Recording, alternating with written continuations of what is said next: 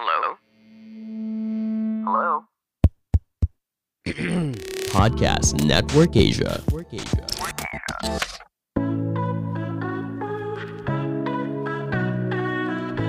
Selamat datang di AS Talk. Anissa Steviani Talk, podcast mingguan.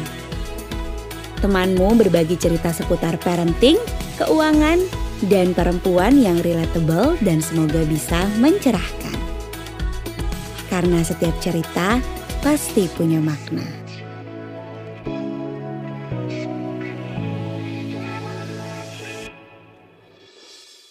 Halo. Halo semuanya, kita mau menangis. Ada gangguan teknis. Juga ada yang motong keramik ternyata di luar tadi. Jadi akhirnya kita pindah ke kamar untuk ngambil podcast. Terus manusia, manusia perfeksionis seperti kita Pasti dengerin lagi tadi podcastnya Kok suara kamu lebih pelan ya? Kayak kok suaraku bagus ya gitu Emang suaraku bagus sih sayang? Oh, Oke, tapi kita ngomongin bukan bagus atau enggak. Tadi tuh suara akunya kecil, kamunya gede. gitu Sebenarnya kan. bisa sih diedit biar suara kamu gede Cuman kayak ah too much effort gitu ya Terus kita memutuskan oh kita ulangi lagi aja podcastnya gitu Padahal tadi udah kayak 3 per 4 dan Dan kita kayak nggak apa-apa kita ulangi lagi aja gitu lah Kalau makhluk-makhluk ambisius dan perfeksionis Bekerja bersama-sama gitu Padahal tadi ya opening yang tadi tuh kita semangat banget Tadi tuh udah bagus lah ya kita opening apa yang kita lakuin sebelum ambil podcast ini. gitu. Karena kita berolahraga tadi. Jadi abis olahraga, mandi, ambil podcast, wah seger banget. Kalau sekarang kayak di tengah-tengah kenapa ada yang motong keramik Terus karena studio kita yang baru itu di garasi Dan biasanya nggak ada yang motong keramik ya Itu memang kita apes aja ya hari ini Tapi ya. sebenarnya bukan motong keramik pas aku tadi lihat keluar lagi itu benerin pagar rumah. Tadi yang motong keramik Yang bilang motong keramik anda Oh, Aku kan iya. gak lihat keluar benerin itu benerin pagar. Jadi dia harus pakai Dia motong pagar bersihin. Eh tahu lah. putus asa. Tadi ya di di opening yang tadi ya kita tuh udah bilang bahwa kita tuh sedang menjaga kesehatan fisik kita karena kalau aku nih ternyata beberapa lam- lama nggak olahraga ya jadi kemarin sebulan kemarin tuh nggak rutin olahraganya setiap hari tuh asam lambung aku ternyata naik Hmm. nggak enak gitu kalau kamu apa tadi Kalau tadi aku ngerasa kaki aku tuh kok gampang kayak kesemutan gitu. karena genjut ya Kayak gendut. Bener kalau misalnya secara data itu aku tuh overweight tapi secara hmm, aku aku ngaca sendiri. Suka ngaca. Enggak deh, tapi kalau sayang kayaknya badan aku udah bagus ya nih nih nih secara data ternyata aku overweight. Nah, kalau memang udah overweight itu suka gampang kesemutan kaki walaupun duduk. Karena mungkin ada syaraf yang ketekan ya di kaki atau di badan. Tapi kalau misalnya memang di bawah udah normal gitu ya, nggak overweight itu better banget sih badan tuh enak banget kerasanya. Iya, jadi kita mulai lagi olahraga. Kemarin juga sebenarnya karena ada perubahan rutinitas aja ya. Cek, Kayaknya gara-gara kamu udah mulai coaching aja sih menurut aku.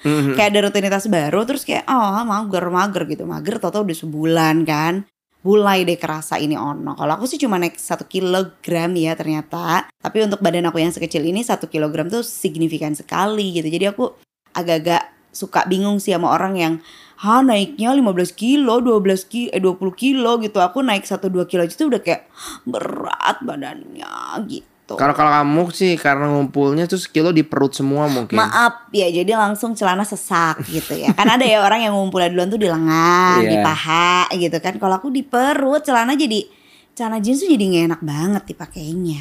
Begitu. Nah, tapi kali ini kita nggak akan ngomongin kesehatan fisik karena bukan ranah kita ya. Tolong jangan kesotoyan ngomongin kesehatan fisik, tapi kita bakal ngomongin pengalaman kita tentang kesehatan mental dan uang sekaligus. Jadi hari ini bonus lah ya kita bahas keduanya. Biasanya kan kalau uang uang doang, mental mental doang. Kalau ini dua-duanya kita bahas langsung karena kita minggu lalu janji gimana sih kalau nggak bisa bayar ke profesional, psikolog atau psikiater, kita harus ngapain dulu. Nah ini berdasarkan pengalaman kita berdua. Mungkin nanti teman-teman yang lain punya pengalaman yang lain ya, is oke. Tapi ini moga aja bisa mengambil manfaatnya. Tadi kita udah bercandaan Mang Paat ini jadi diulangi lagi.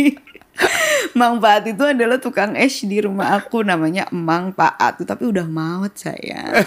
kalau jadi kalau di Bandung Mang tuh seperti Kang ya kalau di Jakarta. Iya. Kang Baso gitu. Mang Bakso kalau di Bandung. Eh, Nah si tukang es di rumah aku namanya Mang Paat. Namanya Paat dong berarti. Faat mungkin. karena orang Sunda jadi Faat.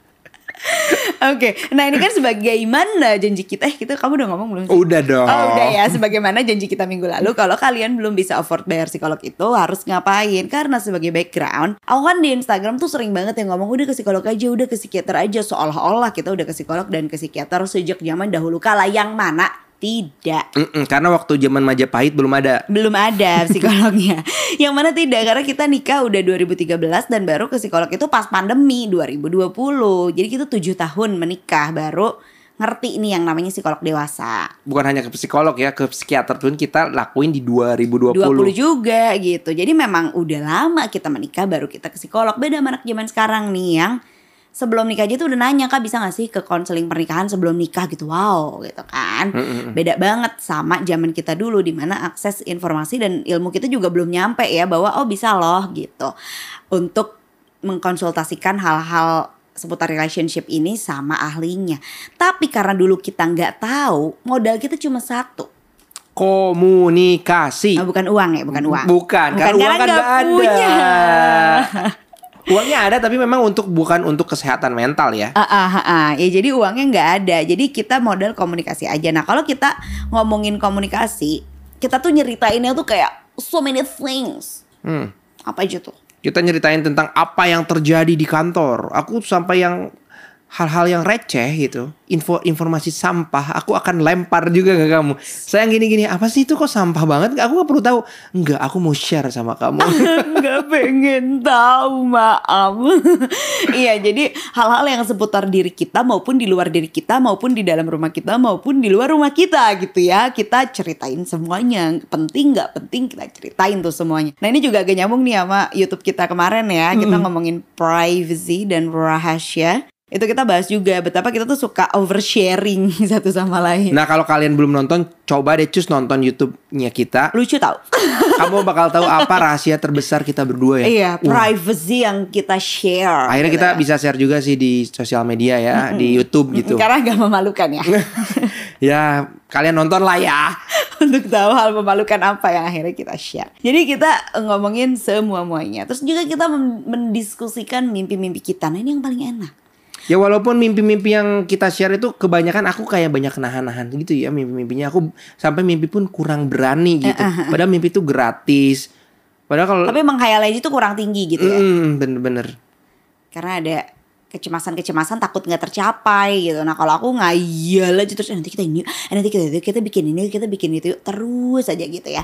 Kita hayalkan bersama-sama. Itu juga kan cara berkomunikasi yang nggak banyak loh eh, pasangan yang menghayalnya tuh tinggi-tinggi gitu ya. Ya walaupun kamu misalnya sekarang belum berani bermimpi ya at least ada mimpi yang kecil-kecil ya diobrolin dulu lah ya. Karena misalnya mimpi pun memang harus datang dari yang kecil-kecil dulu nanti baru yang ke gede ya. Kalau kamu memangnya ini kayak langkah pertama kamu untuk bermimpi yang lebih besar lagi. Siapa lagi tuh yang kita ngobrolin? Yang kita komunikasikan alias bacot, Eh, bacot terus ini, ini tuh terjadi karena kita berdua tuh bacot. Kita berdua tuh nggak bisa kalau nggak ngomong. Kenapa sih kalau kayak berhadapan itu harus ngomong kayak kalau bersebelahan itu harus ngomong. Gak gitu. bisa tuh kita kalau kerja barengan dalam satu ruangan pasti ada yang mau kita omongin. Sayang gini, ngobrol. diam, aku lagi kerja. Bentar aku lagi kerja gitu. Kamu keluar. Jadi kayak kita harus berbeda ruangan kalau kita mau produktif gitu. Karena kalau sebelahan tuh kayak eh eh tunggu ya, eh eh kamu nanti eh eh kamu udah baca belum ya? Termasuk kita ngomongin tetangga kita ya. Siapa tetangga kita? Tetangga kita Pak Sambo.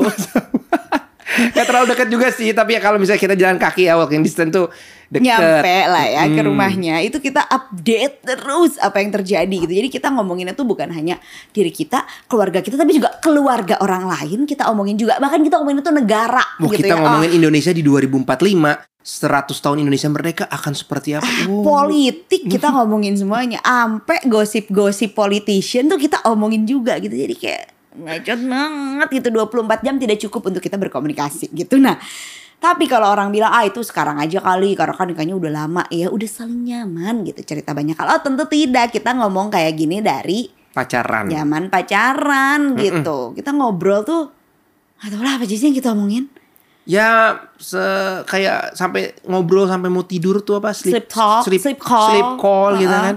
Nggak jelas sih ngalor ngidul tapi ada yang sesuatu ada hal yang mau kita ceritain. Ada yang mau sesuatu hal yang Kangen. pingin di share iya dong pasti itu. Dan pingin nge-share apa pun gitu. Kejadian apa yang terjadi di jalan gitu. Sampai kalau misalnya jemput kamu aku suka nelfon aku udah sampai di sini. Eh kamu tuh nelfon berarti sambil di motor ya? Kadang-kadang iya kan aku selipin di Helm. helm. Ya kalian kalau misalnya seumuran sama kita tahu lah dulu ada Asia ngoceh ya apa tuh paketnya. Lupa paketnya. kayak nelfon tuh gratis banget ya murah lah ya Iya karena zaman sekarang orang nelfonnya gampang ya, tinggal pakai WhatsApp WhatsApp, call. call, ya. Kasarnya kalau di rumah ada wifi itu Anda tidak bermodal gitu untuk nelfon pacar. Kalau kita dulu tidak bisa kita menemukan jalan kita sendiri untuk mengobrol. Mm-mm. Sleep talk, sleep talk lagi. Sleep call kita kita lakukan dengan Asia.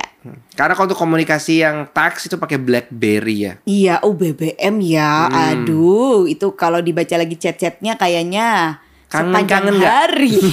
Sama emoji agak gitu, emoji BBM yang cutie-cutie itu. Jadi memang dari dulu kita ngomongin banget nih, ngomongin uh, hal-hal yang apa aja diomongin gitu itu itu melancarkan komunikasi gitu makanya dulu eh, juga kan nggak ada location sharing ya kita nggak bisa. Kalau sekarang kan gampang ya kamu udah di mana? Udah gitu tinggal share location di WhatsApp tuh bisa banget. Sherlock, Sherlock. Sherlock gitu ya S E R L O K gitu kan. Tapi kalau kalau zaman dulu kan nggak bisa. Jadi yang dilakukan adalah yang telepon sambil jalan literally sambil jalan. Kayak aku udah di sini nih aku udah di sini aku udah di sini tuh sambil telepon gitu. Ih lucu.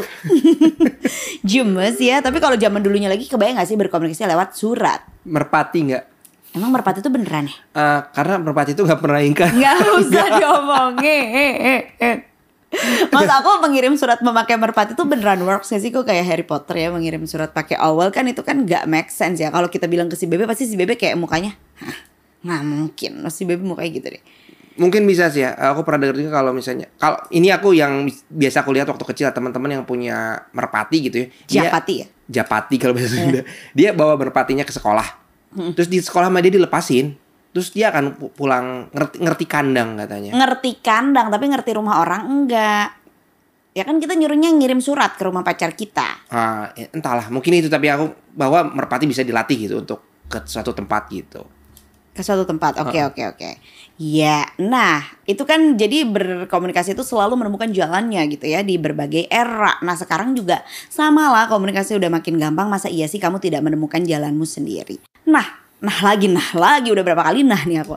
Ini ternyata sesuai nih sama Mbak Nicole Pera ya. Mbak Nicole Pera ini baru aku follow di Twitter dan ternyata hampir semua tweetnya tuh pingin aku retweet saking bagus banget. Boleh di follow ya. Aku lupa lagi nama akun twitternya apa karena nama akun twitternya bukan nama dia. Tapi Nicole Pera ini adalah uh, clinical psychologist. Eh trainnya itu di Cornell University and the New School for Social Research and also studied at the Philadelphia School of Psychoanalysis intinya dia dokter lah ya dokter psikologi gitu Dokter ya, bukan dokter. ya? dokter ya pakai O eh apa janjian dokter ya nggak ada yang dokter Dokter. pakai O nah dia tuh tadi baru aku like postingannya di Instagram tentang foundation of any healthy atau safe relationship itu adalah emotional intimacy Oh jadi kunci dari hubungan yang sehat itu memang emo- emosi yang memang saling dekat gitu ya, intim. Ah, ah, emosinya tuh intim dan katanya dia practicing this can completely shift your relationship. Jadi kalau kita melatih untuk punya emotional intimacy yang baik sama pasangan, kita akan punya relationship yang lebih baik gitu. Jadi berjalan ke arah yang lebih baik. Nah, emotional intimacy is the act of regularly showing interest in each other's internal world. Nah ini juga perlu ada usaha ya, bukan hanya eh, tadi dengerin doang, tapi juga harus berusaha untuk seperti tertarik, seperti awalnya seperti tertarik dulu lah ya. Lama kelamaan ya memang akan tertarik dan akan tulus gitu. Kalau misalnya nggak diusahakan, gimana kamu mau bisa mempunyai hubungan atau intimasi emosi yang lebih Karena baik? memang kadang-kadang sejujurnya terpaksa Kayak kamu ngomong terus aku udah gak mau dengerin Tapi nggak apa-apa Aku dengerin aja kamu ngomong apa Sok ngomong Sok Sambil gitu kan. moto kamu melototin biar nggak kelihatan ngantuk ya. Oh nih aku melototnya apa? Kamu mau ngomong apa? Aku dengerin. Tapi gitu. kamu juga gitu kan Kadang-kadang aku melihat muka kamu tuh kayak terpaksa mendengarkan aku Tapi biar aja aku tahu kamu terpaksa mendengarkan aku Tapi aku tetap ngomong Walaupun aku belum pernah dengerin kata si Lepera ini Nicole, tapi aku ternyata sudah berusaha ya untuk mempunyai hubungan yang emosi yang intim sama kamu sayang. Kamu harus Iya. Berpatut berbangga gitu. Aku juga kan aku juga terpaksa dengerin kamu ngomongin motor gitu kayak aku nggak ngerti banget. peduli gitu sih ngerti banget soal motor. Tapi kayak iya udah aku dengerin kamu nggak apa-apa. Kan namanya juga mengusahakan ya jadi nggak gampang gitu loh dan nggak tiba-tiba bisa. Tapi memang perlu dilatih dan fokus untuk kedengerin sesuatu hal yang kita nggak tertarik itu kan susah ya kayak. Hmm, Iya tapi ini penting buat kamu sehingga aku juga harus setidaknya menunjukkan bahwa aku peduli gitu setidaknya Setidaknya gitu bener. kan. Ya kalau kalian sekarang yang masih bener-bener nggak ngedengerin, coba dengerin lah. Ya, kalau misalnya belum level ke tulus mendengarkan, uh, tidak tulus juga tidak tidak tulus tapi mendengarkan gitu. Nanti kita ke arah yang lebih baik lah. pasti kok kalau didengerin gitu. Nah katanya tuh ada dua bagian dalam emotional intimacy ini. Yang pertama adalah vulnerable sharing dan intimacy act. Nah vulnerable sharing ini mungkin sharing hal-hal yang sisi lemahnya kita gitu. ya. Hmm, kelemahannya kita apa sih gitu ya? Uh-uh, sisi-sisi fragile kita gitu ya. Mudah pecah tuh perasaannya. Iya, nah katanya Mbak Nicole, vulnerable sharing ini looks like yang pertama sharing parts of our past that make us who we are today. Nah ini penting banget karena kita sering lihat tuh, sering mendengar kan ngeluh nih pasangan gua tuh gini gini gini malas. Tapi kalau kita udah tahu masa lalunya, berarti kita bisa tarik tuh, tarik benang merahnya. Oh dia tuh gitu karena gitu. Setelah Karena gitu, karena gitu. karena pernah mengalami sesuatu, di masa lalu. Ah, ah, jadi kita tuh bukan semata-mata dia malas doang lah misalnya. Ternyata di belakangnya tuh, oh ternyata dalam juga. Itu bisa bikin kita lebih deket karena tahu kelemahan dia tuh apa gitu ya. Iya dan gampangnya sih sebenarnya waktu kita mau punya anak ya kita ngobrol banyak hal banget nih. Apa sih hal yang kamu nggak suka dari pengasuhan orang tua kamu? Apa hal yang kamu suka gitu? Begitupun dengan aku apa hal yang aku nggak suka? Apa hal yang aku suka? Pada akhirnya membantu kita untuk memetakan oh ternyata kamu kayak gini tuh karena dulu kamu diperlakukan kayak apa gitu. Nah itu aku juga udah ada tuh di list ide aku tentang ini buat Instagramnya Bumina kami ya bahwa suami juga punya masa lalu. Kadang-kadang tuh kita terlalu sibuk ya. Aku nggak tahu cewek-cewek ini terlalu sibuk pada inner child yang mereka sendiri. Karena mereka merasa mereka ibu mereka harus do the best untuk healing uh, their inner child. Tapi mereka juga melupakan kalau suami juga punya inner child dan suami juga sebagai ayah juga harus loh untuk healing inner childnya gitu.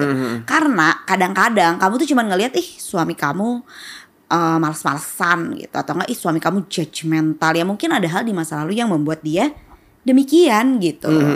Jadi kita memahami bahwa semua orang punya masa lalu dan semua orang datang dari background yang berbeda-beda dan kalau kita sharing hal-hal itu itu tuh bagian vulnerable. Kenapa? Karena banyak yang nggak mau. Karena banyak yang terlalu takut loh untuk sharing hal-hal ini karena mikirnya ngapain sih ngomongin masa lalu terus gitu. Padahal ter- terlalu sakit untuk dia untuk membicarakannya gitu. Karena kalau misalnya sesuatu hal yang buruk waktu itu kita nggak proses, itu akan ter, apa akan tersimpan di unconsciousnya kita.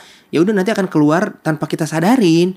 Eh, kalau misalnya kita coba proses gitu hal yang menyakitkan itu, hal-hal yang unconscious itu nanti bisa keluar jadi conscious dan kita bisa mulai-mulai memperbaiki itu perilaku-perilaku yang memang kurang baik gitu ya terasa oleh pasangan. Selain itu juga opening up when we feel insecure on anxious. Nah, kita juga kadang suka ngerasa males ya cerita apa sih yang membuat kita insecure, apa yang membuat kita cemas gitu sama suatu hal. Mungkin mungkin ada orang yang memang ternyata anxiousnya tuh di hari Minggu karena dia malas menghadapi sesuatu yang buruk tuh di hari Senin misalnya harus ketemu peersnya yang kurang baik atau bosnya. Tapi kalau misalnya kita open up tuh sama pasangan, itu kayak ngebagi stresnya kita gitu. Kita ngerilis gitu ya.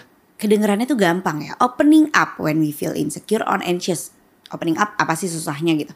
Susahnya itu adalah kita menyadari dulu perasaan kita. Kalau kita nggak sadar, gimana kita bisa ngomong gitu loh. Kadang-kadang kan kita cuman kayak cranky aja. Kita nggak tahu tuh cranky ini didefinisikan sebagai apa gitu. Nah, tapi ketika kita berusaha memahami perasaan kita sendiri, oh aku cranky itu karena aku cemas loh besok Senin. Kita muncul eh, kesadaran bahwa kita cranky karena cemas. Nah, habis itu jangan cuma disimpan sendiri tapi diomongin. Ya aku cranky banget deh. Eh, soalnya aku anxious nih besok mau ada apa gitu.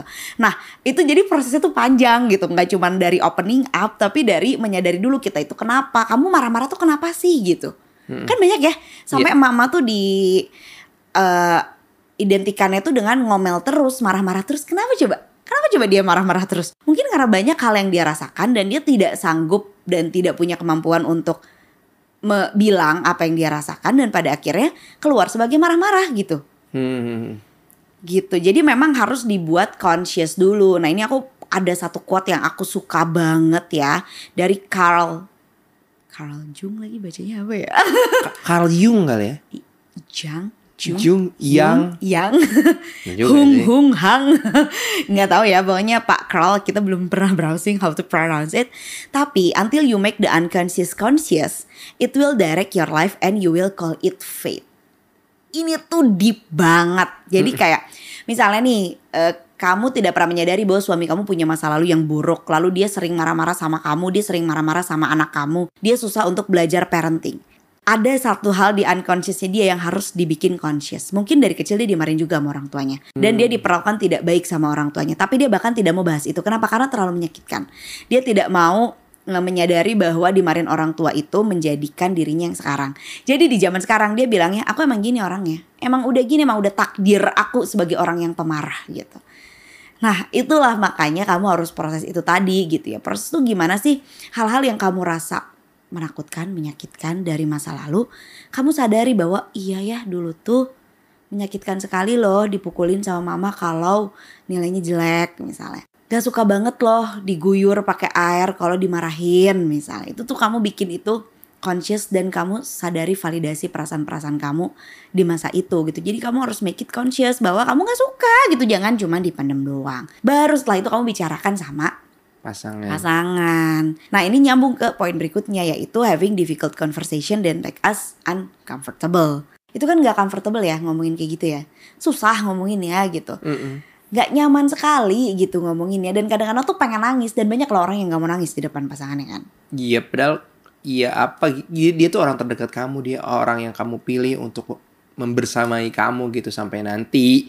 Ya kalau misalnya kamu nggak terbuka bener, yakin kamu dia orangnya kan kamu nikahin. Apalagi kalau yang belum mau menikah ya, coba kalau misalnya belum menikah, sedalam apa sih obrolan kalian gitu? Eh, sedalam apa sih kamu berani untuk share apa yang ada di perasaan kamu? Kalau misalnya nggak seberani itu, bener sih kamu nikah sama dia gitu ataupun sebaliknya gitu. Dan kalaupun misalnya udah nikah. eh, terus difficult conversation itu justru bisa seputar pernikahannya. Jadi kayak aku sebel banget misalnya karena kamu ngapain gitu melakukan satu hal yang aku gak suka gitu ya. Mau ngomongnya tuh susah gitu kan karena iya takut bikin kamu gak nyaman, takut nanti malah berantem gitu. Nah itu juga kan bisa dilakukan. Nah kalau kita berantemin aja. Iya Gitu benar. ya. Karena kita eh, kalau misalnya ada memang nggak suka ya kita konflikin aja gitu ya. Heeh, mendingan dikonflikin aja tapi selesai jadinya conscious gitu. Setelah ada konflik biasanya ada resolusi. Ya walaupun nanti akan ada proses yang memang begitu tidak menyenangkan Dan ya. tidak nyaman ya. Betul betul. Tapi kan memang ada akan ada resolusi. Kalau misalnya kamu simpen terus nanti nggak ada resolusi takutnya numpuk-numpuk jadi meledak suatu hari dan memang kalian berdua nggak bisa eh, handle selamatin gitu. lagi Mm-mm. gitu ya. Dan juga banyak yang eh, mikirnya tuh ah udahlah mending diem aja daripada ribut nah gitu. Ya mending ribut daripada diem kalau kita. iya bener iya. kalau kita mendingan ribut. Jadi kalau orang bilang ih kalian tuh sweet banget, maaf kalau ada kita ributin. nah tapi ya itu itu harus berusaha membuat hal-hal yang sebelumnya terasa tidak comfort dan memang tidak nyaman dan tidak nyaman itu tidak apa-apa kamu tidak perlu selalu nyaman gitu loh tapi pada akhirnya kita bisa asking for our needs to be met gitu jadi semua hal-hal yang kita inginkan itu bisa dipenuhi sama pasangan kita gitu karena ngomongnya lancar nggak mendem-mendem lagi gitu betul. kalau susah ini eh, Mbak Nicole punya beberapa pertanyaan untuk membantu kamu memulai ya. Yang pertama, apa eh, pengalaman masa kecil kamu yang terbaik dan terburuk? Nah, itu ya kita suka banget ya kita juga suka bahasa BB ya. Itu eh, Beb waktu kecil mah kita gini tahu, kita gitu tahu, kita tuh misalnya kayak kamu gitu waktu kecil nggak punya kamar tahu gitu. Menceritakan hal pengalaman yang terbaik dan terburuk. Terburuk kamu diperlakukan apa sih sama orang tua kamu? Banyak loh yang kamu nggak usah ngomongin itulah. Atau malah muncul menjadi perilaku yang sama Hmm. pada anaknya enggak aku juga waktu kecil diginin baik-baik aja kamu nggak baik-baik aja Kayak kemarin aku di sepa- toko sepatu gitu. nah itu gila banget sih Itu di depan aku banget anak anaknya ya hampir seumuran Salo dia nangis. Digeplak sama bapak kepalanya. Bunyi seperti ini. Plak gitu. hmm. Aku kan kaget. Bapaknya bilang, "Kalau lu mau nangis keluar sana dari to- dari toko sepatu biar disuruh nangis di luar kok toko sepatu." Itu kita ngelihatnya bahwa bapaknya seperti itu ya. Mungkin aja zaman dulu dia diperlakukan hal sama sama orang tuanya dan dia menurunkannya gitu. Dia cuman me- apa ya? Dia cum itu respon otomatis dia pada anak menangis gitu. Oh, waktu aku kecil nangis aku dikeplak. Maka ketika anakku nangis aku ngeplak dia juga gitu. Dan biasanya kalau itu masih ada di unconscious kamu, kamu akan bilang, "Aku juga dari waktu kecil diginin nggak apa-apa kok." Kamu mukul anak kamu aja tuh udah apa-apa banget gitu ya. Manusia tidak menyakiti manusia lain apa pun bentuknya. Ya. Manusia yang tidak punya eh, manusia yang punya hubungan yang baik dengan emosinya tidak akan menyakiti manusia lain sekecil apa pun. Kalau kamu masih menyakiti manusia lain dan kamu bilang itu nggak apa-apa, kamu tuh apa-apa gitu. Hmm. Nggak bisa kamu bilang kamu nggak apa-apa, kamu jelas apa-apa gitu kan. Sama yang kayak itu loh, bully. Kemarin kan kita bahas bully ya, karena lagi banyak lagi kasus bully-bully tuh. Anak kecil tidak akan dengan sengaja menyakiti anak kecil lain. Ini bukan ngomongin anak 2 tahun yang nggak tahu kalau dipukul itu sakit ya. Kita ngomongin anak SMP yang udah tahu mukulin orang tuh si orangnya kesakitan. Anak normal, anak yang baik-baik aja nggak akan mukulin anak lain gitu. Anak yang mukulin anak lain itu anaknya juga tidak baik-baik aja dan kenapa dia tidak baik-baik aja? Ada hal-hal lain yang membuat dia tidak baik-baik aja gitu. Jadi bully itu baik yang bully maupun yang korban, keduanya adalah korban dari bullying orang lain Nah, juga, juga, gitu. Bisa amin. jadi orang tuanya atau lingkungan. Nah, pertanyaan berikutnya yang bisa kamu coba adalah apa yang kamu dapat dari orang tua kamu? What did you get from your parents that you needed and what did you feel like you miss? Oh, jadi apa hal-hal yang benar-benar kamu dapat secara baik dari orang tua kamu dan apa hal-hal yang tidak kamu dapat dari orang tua kamu? Itu kita ngomongin ini banget ya. Hmm, apa sih eh, kadang-kadang kita suka nyari validasi dari orang tua ya. Ah, orang tu- kamu bukan anak yang favorit gitu, bukan anak favoritnya orang tua kamu, tapi kamu selalu mencari validasi.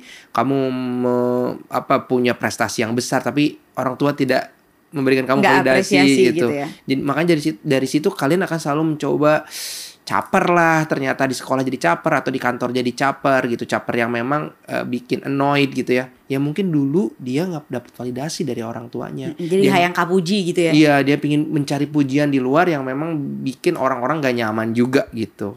Mm-mm, jadi itu bisa diomongin juga nih apa sih yang dulu nggak kamu dapat dari orang tua kamu? Oh dulu aku jarang dipeluk nanti anak kita kita sering peluk ya gitu. Oh aku waktu kecil dipukulin dan rasanya tidak enak sekali. Ini unconscious dibikin conscious. Maka aku tidak mau loh eh, anak aku mengalami hal yang sama gitu. Tapi nggak mesti hal-hal yang buruk juga bisa juga hal yang baik oh aku waktu kecil eh, ibu aku tuh selalu misalnya nemenin aku kalau belajar gitu kan. Aku suka banget gitu aku juga mau melakukan hal yang sama. Itu juga diomongin dan nggak apa-apa juga gitu. Mm-mm. terus ini nih pertanyaannya menarik. How do you like to be loved? Kamu merasa disayang pas lagi apa sih gitu? Hmm. kamu merasa disayang pas lagi apa? Pas lagi kita misalnya jalan ambil pegangan tangan atau sambil nyetir di mobil tapi pegangan tangan gitu. Bahaya. Bahaya nggak kamu suka kayak gitu Tapi kan mobilnya Matic sekarang aku nggak Oh nggak kalau perlu pindah kayak, gigi. ya. Oh sombong udah pakai model Kalau dulu kan mau pegang, saya bentar pegangannya lepas kenapa mau pindah gigi? Iya jadi gimana merasa disayang itu pada saat seperti apa Ini juga perlu dibahas ya Karena Dan selain apa, ketika apa, bagaimana perasaan kamu ketika eh, rasa sayang itu ada gitu? Apakah aku merasa kamu jadi merasa senang, merasa hangat, kamu merasa, pemikiran jadi lebih positif? Itu juga penting untuk dikatakan ya. Iya dan itu patut ditanyakan menurut aku. Kan kita sering banget tanya kamu Kamu ngerasa disayang gak sih? Atau enggak Kamu sayang gak sih sama aku Itu kan sering banget ditanyain ya. Kalau orang nanya kan seringnya kamu sayang gak sih sama aku? gitu Coba menjadi kata pasif gitu. Kamu merasa disayang gak sih sama aku gitu kan? Itu juga kita suka nanya itu ya Kamu merasa disayang gak sih? Kamu merasa disayang gak sih? Gak apa-apa nanya-nanya terus aja gitu. Terus eh, pertanyaan berikutnya Kapan kamu merasa paling percaya diri dan paling insecure? Hmm. Kayak kita belum pernah nanya deh. Udah pernah nanya belum ya? Tapi tahu lah ya kapan kamu merasa paling percaya diri. Jadi apa gerak gerik aku juga ih kok kok kamu kamu kayaknya lagi insecure nih. Mm-mm. apa yang bisa aku bantu? gitu. Kenapa kenapa gitu Lalu what is the greatest lessons you've learned this year? Kamu Wah. belajar hal baik apa nih tahun, ini? Oh, udah November. Kamu belajar Bagaim- hal baik apa sayang tahun ini? belajar baik aku ya banyak coaching sih ya Uh, aku udah punya bagus empati yang bagus terus ternyata ditambah dengan skill untuk me- apa ya mengerti orang empati aku juga lebih tinggi sih karena oh gimana sih menggali perasaan orang gitu No, no, no, no. Menurut aku adalah greatest lesson you've learned this year adalah finally you have your own thing to do. setelah satu tahun eh, tanpa bekerja ya, menjadi ayah rumah tangga full. Sekarang aku punya sesuatu hal yang lain ya. Iya yang kamu tuh excited melakukannya Hmm. gitu dan itu tuh kamu tidak menyadari itu gitu kan sampai aku point out bahwa kamu tuh excited banget loh melakukan ini gitu kamu tuh bawa laptop loh sekarang ke mana-mana kayak oh iya iya kayak itu adalah lesson paling besar yang kamu pahami tahun ini gitu kalau aku greatest lesson tahun ini adalah aku menyadari bahwa aku terlalu santai Jadi kan resolusi 2019 aku tuh kan tidak mau terlalu produktif. Terus aku belajar mindfulness. Terus aku kayak, oh iya nih aku ada di tengah-tengah, aku udah bisa nih work life balance gitu. Makin sini makin sini kok aku terlalu santai ya? Kok aku santai banget ya gitu. Kok aku jadi nggak nggak achieve target-target yang aku buat sendiri ya. Biasanya tuh aku selalu achieve achieve achieve gitu ya. Kok ini jadi nggak kena ya? Oh terlalu santai tidak bisa. Sekarang aku harus em, mulai lagi nih untuk kembali on track gitu. Karena dulu tuh aku on track banget. Tapi karena terlalu ya itulah terlalu santai. Kendor banget ya. kendor banget gitu. Karena terlalu permisif jadinya. Biasalah orang kan susah ya kalau di tengah-tengah. Ada yang terlalu ekstrim sampai nggak istirahat ada yang terlalu permisif sampai istirahat terus gitu. Nah untuk bisa di tengah tuh ternyata harus dijaga gitu. Kalau kita kendor jadinya tuh terlalu permisif lagi terlalu rebahan terus gitu Bener. Jadi pace-nya tuh emang selalu tetap dijaga ya. Ketika Ah, ah. pace-nya kamu selalu jaga ya kamu juga akan ada di situ. Tapi kan pace-nya kamu kendorin tuh ya, itu bakal ngendor-ngendor terus tuh. Tapi kalau pace-nya kamu terlalu cepat, kamu kan makin Cepet, cepet, cepet, cepet cepet cepet, cepet cepet, terus. ah. Jadi memang harus di tengah sih. Dan gak usah nunggu tahun baru. Kalau emang bisa diubah sekarang, sekarang. Gak usah nunggu awal bulan. Aku aja nih mulai bikin si aplikasi to-do list baru. Ya sekarang aja. Gak usah nunggu awal bulan. Dawai gitu. Kenapa harus nunggu awal bulan? Kan hari ini juga bisa. Lalu what is something impactful that happened to you That you've never shared with anyone? Nah ini juga yang tadi privacy itu ya. Kayak privacy atau rahasia ini memang kita dari perasaan kita mau gitu untuk share ke dia. Kita bersiap untuk uh, mendapat apakah nanti dampaknya negatif atau apa? Pandangannya negatif atau enggak? Iya, ya ampun ternyata udah 30 menit. Hahaha. Maafkan ya kalau lama banget Tapi semoga kalian denger ini sambil jalan Sambil beres-beres Jadi nggak berasa. Nah pada akhirnya Intimacy action show our partner that we consider them Listen to them And they keep us connected Even when life gets busy. Nah makanya tadi kamu bilang kita tetap berkomunikasi tetap berkomunikasi gitu kan.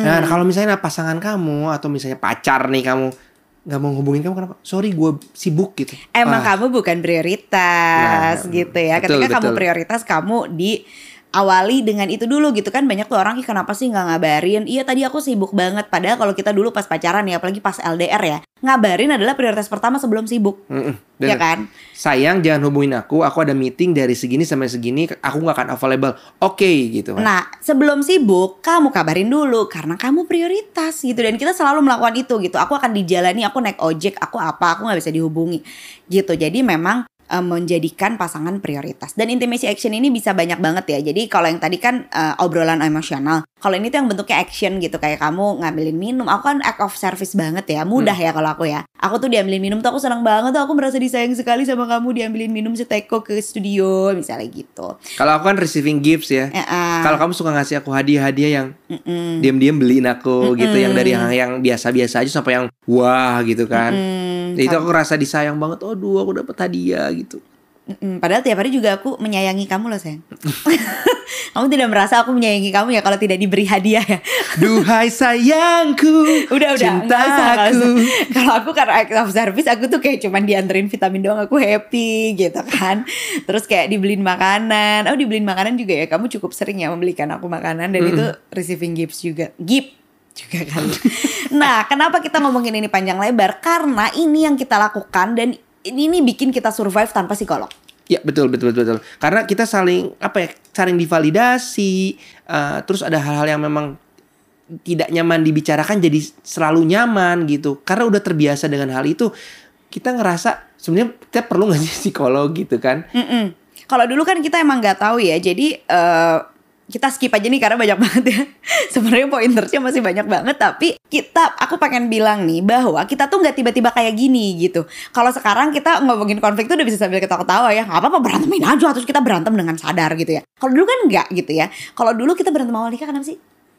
Berantem awal nikah, ya capek kali ya? capek dan lapar ya karena kita berusaha survive ya mana kita nikah langsung hamil langsung punya anak itu berat banget buat kita sehingga kita tuh selalu dalam kondisi capek ya dan itu bikin kita berantem kan pada Hmm. akhirnya karena kita mau makan aja harus masak dulu Du- bukannya kita nggak mau karena mau beli ya memang duit kita terbatas. dan nggak ada GoFood juga Mm-mm. Oh, mungkin ada kalau ada GoFood juga kita nggak beli juga mungkin. mungkin karena uangnya nggak ada ya Heeh, habis itu juga kayak Iya memang kalau mau makan ya harus masak dulu. Which udah capek banget kerja Terus kita harus masak dulu gitu. Itu bikin kita berantem. Terus waktu itu juga kita belum tahu apa itu inner child Dan kita nggak punya ilmu pemahaman tentang kesehatan mental. Tapi sebenarnya kalau kamu kita lihat track back ke belakang, kamu tuh kan sebagai jurnalis, kamu tuh uh, punya akses ke mat apa ke artikel-artikel yang bagus ya, karena kamu ada di dunia itu. Terus kamu juga uh, punya kesempatan ya di akhir-akhir uh, pekerjaan. Kamu punya akses untuk bertemu lagi dengan profesional. Nah tapi saat bertemu itu justru aku baru tahu tentang kesehatan mental. Hmm, Jadi oke. kalau dulu waktu awal kita nikah 2013 mah nggak tahu apa-apa. Kita berantem tuh ya kayak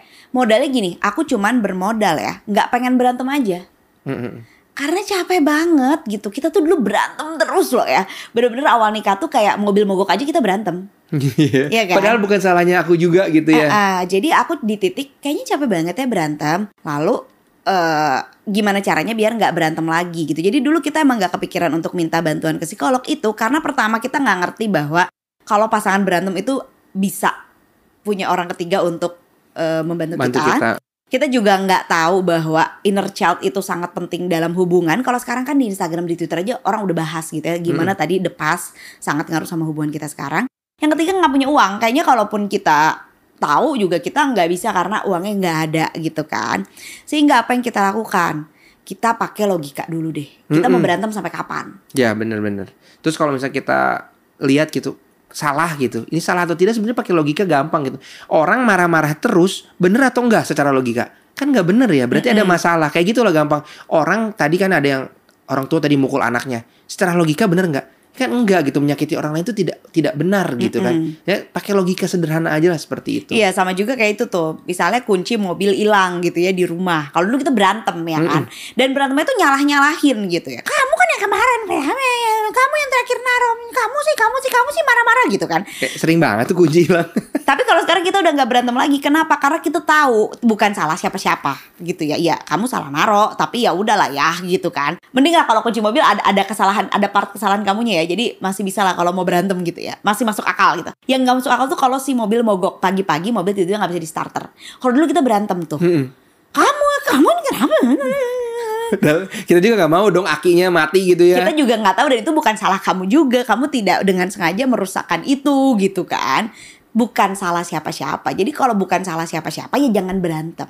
Hmm. Jadi ini aku pernah, ini nih pernah. Jadi kita bakalan lihat ya ini aku browsing dulu ya. Belajar kalem. Judul blog post aku adalah belajar kalem. Itu adalah perjalanan kita untuk eh, saat kita sebenarnya nggak baik-baik aja secara mental, tapi kita nggak tahu kita bisa ke psikolog dan mungkin kalian juga nggak punya uang untuk ke psikolognya, maka kita belajar kalem. Tuh 2018 aku baru bisa ngasih tips belajar kalem. Berarti itu kita nikah setelah lima tahun menikah ya? Setelah lima tahun nikah kita baru bisa ngasih tips tandanya sudah dilakukan kan. Tanda jadi gini kuncinya adalah kita nggak berantem dan kita nggak boleh naikin suara kalau nggak penting dan nggak berfaedah.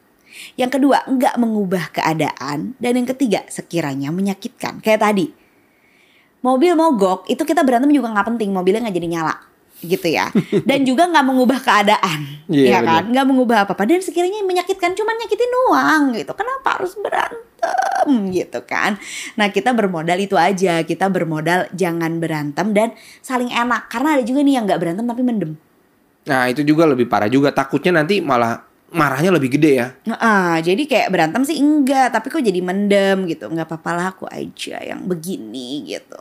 Nggak apa-apa aku aja yang sa- tersakiti. Mentalnya tuh jadi victim apa? Victim mentality gitu ya. Nanti pada akhirnya kamu meledak adalah kamu sih nggak pernah berusaha, aku terus yang mengusahakan hubungan ini gitu kan. Sering banget ya kita dengar orang-orang berantem kayak gitu ya.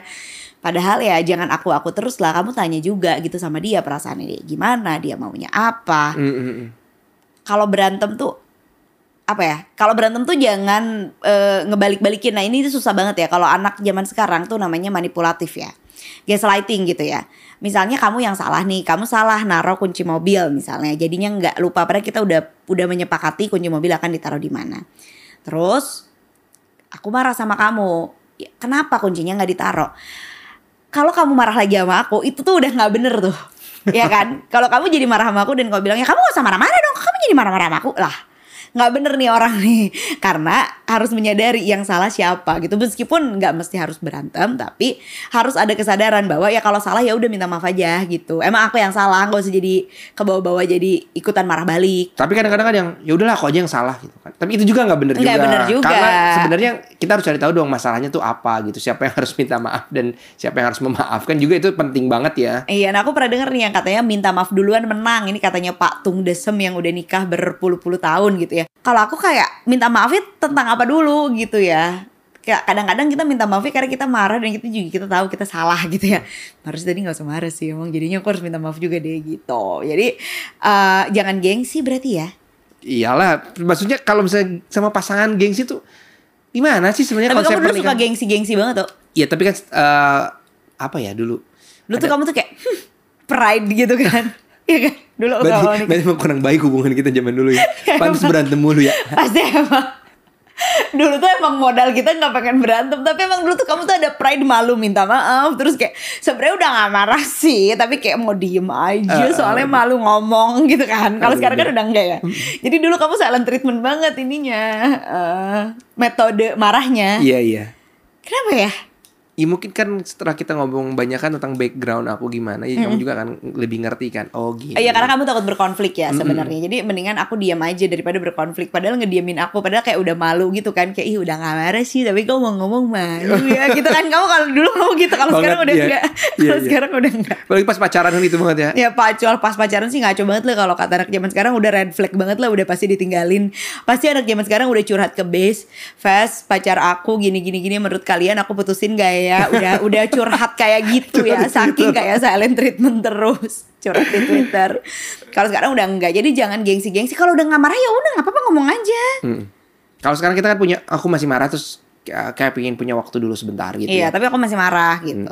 Tapi ngomong. Tapi ngomong gitu kan, bukannya gengsi-gengsi. Karena kita juga nggak tahu dia tuh masih marah atau enggak. Dan ditanya aja ya sebenarnya kamu masih marah nggak? Masih ya udah tinggalin aja gitu kan. Kalau dulu kan gini, sayang jangan marah, jangan marah gitu kan. Terus kamu kayak kesel. Apa sih aku tuh kesel gitu digoda-godain. aku masih marah soalnya gitu kan. Kalau sekarang kan udah enggak, saya kok masih marah masih oh ya udah diamin dulu aja gitu. Jadi kita kayak bisa berkomunikasi dengan baik pada kemarahan-kemarahan kita. Lalu juga refleksi diri berdasarkan masukan dari pasangan atau dari lingkaran terdekat kita. Nah ini gimana? Ini kamu yang nulis nih, aku nggak tahu nih maksudnya gimana. Iya, kadang-kadang kan uh, kita juga tahu atau enggaknya, tapi kan kita harus membawa ya dari unconscious ke, ke conscious ya. Kadang penting banget sih kita ada kata, kata Mbak Ella tuh penting banget kita. Aduh uh, tiba-tiba membawa Mbak Ella nih. Saat tadi aku denger videonya, penting banget kalau kita tahu uh, tentang diri kita tuh dari peers gitu kan, Oh iya, dari pasangan, peer review. peer review uh, dari dari pasangan atau dari teman deket. Kalau bisa sih usahain emang teman deket karena dia tahu backgroundnya kita, aku tuh konteksnya tuh tahu banget gitu, bukan hanya tiba-tiba nanya orang di jalan, saha anda siapa gitu kan dia nggak akan ngerti gitu. Maksud aku tuh itu sih di lingkaran terdekat tuh yang memang tahu kita banget. Mm-mm. Terus tadi ada juga kita perli, pentingnya cari artikel terkait eh, yang tadi ya eh, konten-konten yang isinya tentang kesehatan mental, tapi tolong yang legit gitu. Ya jadi dari psikolog atau psikiater lah ya. Sekarang kan udah gampang ya. Kalau dulu kita susah banget ya.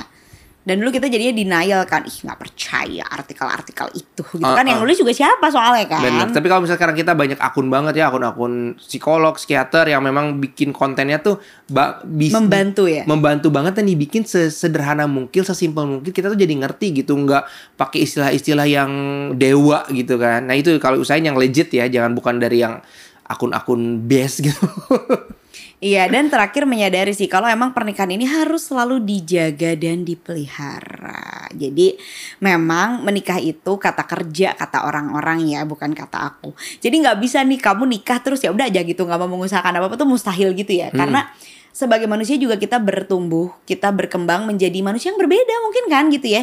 Kita berdua mungkin memang sama-sama suka ngobrol dari pacaran. Kita berdua sama-sama punya merasa punya pola komunikasi yang baik dari pacaran. Tapi kan dalam perjalanan ini kita menjadi orang yang berbeda gitu. Waktu pacaran kita nggak mikirin apa-apa, kita nggak mikirin masa depan, kita nggak peduli sama inner child, kita nggak ngerti tentang trauma. Pelan-pelan kita belajar tentang trauma gitu. Oh, ternyata trauma itu nggak mesti dipukulin waktu kecil ya gitu. Abuse itu nggak mesti berupa kekerasan fisik, Fisik, ya mm. gitu. Kita belajar pelan-pelan dan kita juga sekarang jadi orang yang berbeda gitu. Beda banget gitu aku dulu aku lima tahun lalu dengan aku kamu lima tahun lalu tuh beda gitu tapi kalau nggak tumbuh sama-sama kebayang nggak si ya pasangannya yang satu tetap dia yang dulu si pasangannya udah bertumbuh jadi orang lebih baik jadi kan nggak nggak jalan bareng-bareng nggak gitu. sekufu katanya Iya, sekufu itu kan masalah nikah ya. Iya, iya. Jadi nggak ada di di di titik yang sama lagi gitu. Hmm. Yang satu naik tangga terus, yang satu jalan di tempat gitu. pakai eskalator tapi dia mungkin Oh cepat gitu ya, atau pakai lift gitu, terbang gitu ya.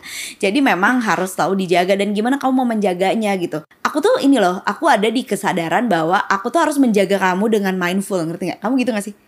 Gimana maksudnya tuh Jadi gini, jadi kayak aku tuh menyadari bahwa aku mau satu rumah sama kamu dan aku pingin rumah ini nyaman, aku pingin pernikahan kita nyaman. Jadi aku menyadari bahwa aku harus membuat kita berdua nyaman, Mhm. gitu. Jadi kadang-kadang aku terganggu ya, kamu nyetel lagu tuh keras-keras banget, aku gak suka gitu kan, aku sensitif banget sama suara gitu ya. Tapi kadang-kadang aku bilang sama kamu, kalau misalnya aku lagi baik-baik aja, aku bilang kamu saya nggak usah nyetel lagu dong, berisik gitu ya. Tapi kalau aku tidak baik-baik aja, aku lebih baik menghindar. Kenapa? Karena aku tahu gitu kalau aku nyuruh-nyuruh kamu matiin lagu terus kamu juga jadi nggak nyaman gitu. Hmm. Gitu. Jadi aku eh, berusaha menyadari bahwa di rumah ini bukan cuma tentang aku. Di rumah ini bukan cuma tentang bebe gitu, tapi juga ada kamu gitu di sini dan itu kayaknya eh, mungkin perlu kesadaran dari banyak orang ya. Kadang-kadang aku sering loh dengar orang bilang, ya suami aku tuh nggak ngertiin aku banget, ngertiin aku banget. Kenapa sih kamu mending ngertiin terus gitu? Kamu ngertiin dia nggak gitu? Mhm. gitu jadi eh, menyadari bahwa kita tuh harus berkompromi karena kita ingin tinggal di rumah yang sama untuk dalam waktu yang lama gitu Dan ini bukan tentang diri kamu sendiri, apalagi kalau anaknya banyak. Ada Iya, anaknya tiga atau empat, kan punyai apa ya kesukaan yang beda-beda. eh, perlu perlu bonding dengan cara yang beda-beda juga mungkin mm-mm.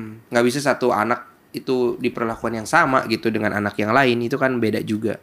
iya jadi menyadari bahwa bukan kamu yang perlu di ngertiin terus gitu dan nggak usah merasa kamu ngertiin orang terus emang seumur hidup kita akan ngertiin orang terus Mm-mm. kita akan terus berusaha mengerti orang lain gitu. Nah tapi kan ini kunci kalau nggak ada uangnya ya. Jadi kalau nggak ada uangnya itu Panjang ya kalau nggak ada uangnya ya. kalau nggak ada uangnya berat banget emang ya. Tapi kita juga bisa kok jalanin ini gitu. Toh pada akhirnya ketika ada uangnya psikiater atau psikolog juga membantu kamu memang memaksimalkan potensi diri kamu. Tapi bukan berarti sebelum ke psikolog atau ke psikiater pernikahan kita nggak baik-baik aja pernikahan kita baik-baik aja. Gitu kan? Kita nggak Pas kita ke eh, s- eh, psikolog konseling untuk eh, apa ya pernikahan ya. Mm-mm. Ada masalah apa? Enggak, enggak ada masalah apa-apa. Iya. Tapi ketika bicara gitu ada pertanyaan-pertanyaan, oh ini ada kesadaran baru bahwa oh ini hubungan yang kita jalanin tuh seperti ini, kita tuh mau ke arah ini. Oh iya ya kita. Jadi kayak ada masukan-masukan baru yang sebenarnya ya tidak perlu diperbaiki, tapi jadi kita tahu oh ini kita tuh sebenarnya yang kita ambil tuh langkahnya.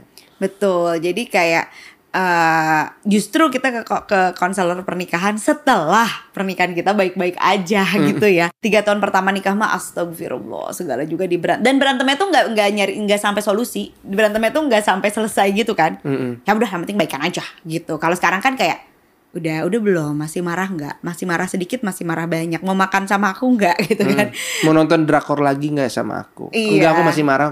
Mau makan masing-masing dulu. Tapi udah makan, nonton drakor yuk. Iya oke. Mau dipeluk nggak gitu? Nggak mau. Aku bo- udah boleh pegang belum? Belum gitu kan. Kayak kayak udah tahu ada step by stepnya gitu. Dan itu juga eh, bukan hanya bantuan psikolog atau psikiater gitu tapi kita sendirinya juga mengusahakan. Jadi memang ada usaha yang datang dari diri kita sendiri. Nah, kalau misalnya udah punya uangnya, tipsnya apa nih? Ya kalau gini belum dulu kalau belum punya uangnya tapi kamu gini kalau kita lihat anxiety disorder kamu kan sebenarnya udah ada dari zaman kita nikah ya. Mhm. Tapi kita nggak ke psikolog dan nggak ke psikiater ya udah kita deal with it aja gitu. Deal with itnya ya udah dengan cara ngobrol dengan cara komunikasi dengan cara distraksi juga gitu kan. Ya udah nggak usah dipikirin dengan cara ya udah jalanin aja hari ini dan nggak usah terlalu positif. Kalau dulu aku mikirnya kayak gitu kan udah ada orang terlalu positif ya nikmatin aja. Enggak enggak nikmat kita jalanin aja gitu kan itu nggak apa-apa juga gitu.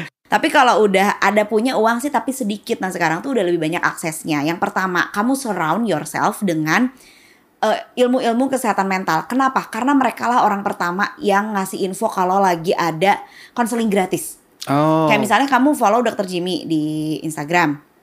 Nah, kamu follow beberapa psikolog di Twitter. Aku follow tuh, aku lupa lagi nama-namanya. Kalau misalnya lagi ada konseling gratis, mereka pasti kasih info. Mhm. Gitu. Jadi kamu follow-followin biar eh, ketika ada info konseling gratis, kamu dapat infonya duluan. Karena kan konseling gratis itu, nah ini tapi problemnya nih kata psikolog-psikolog ini. Konseling gratis itu banyak yang gak datang.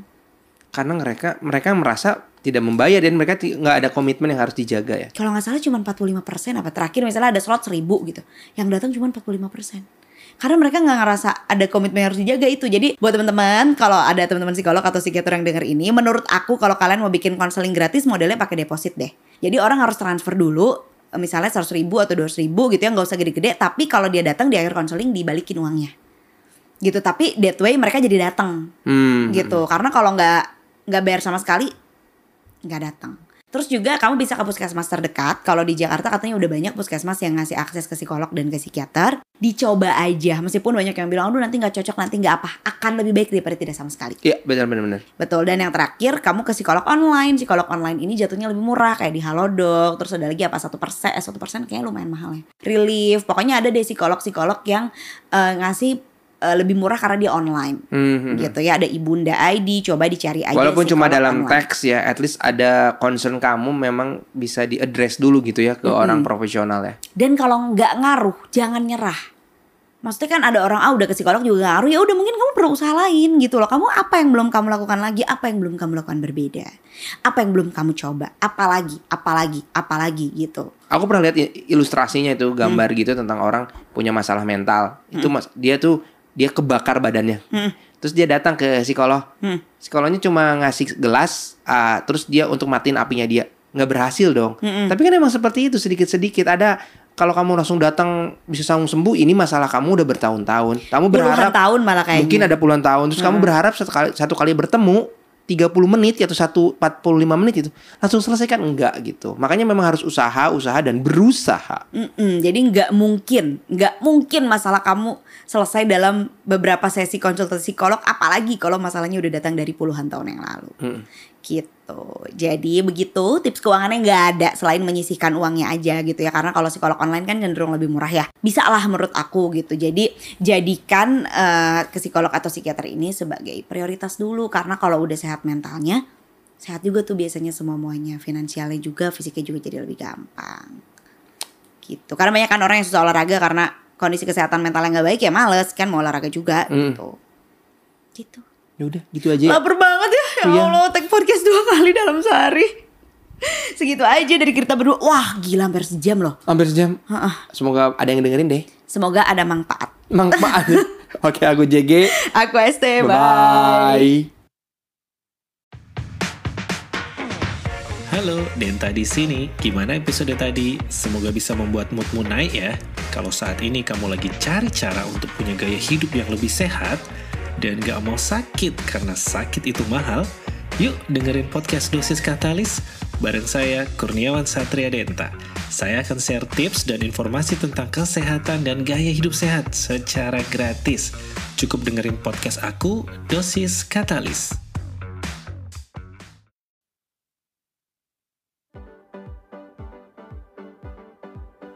Pandangan dan opini yang disampaikan oleh kreator podcast, host, dan tamu tidak mencerminkan kebijakan resmi dan bagian dari podcast Network Asia.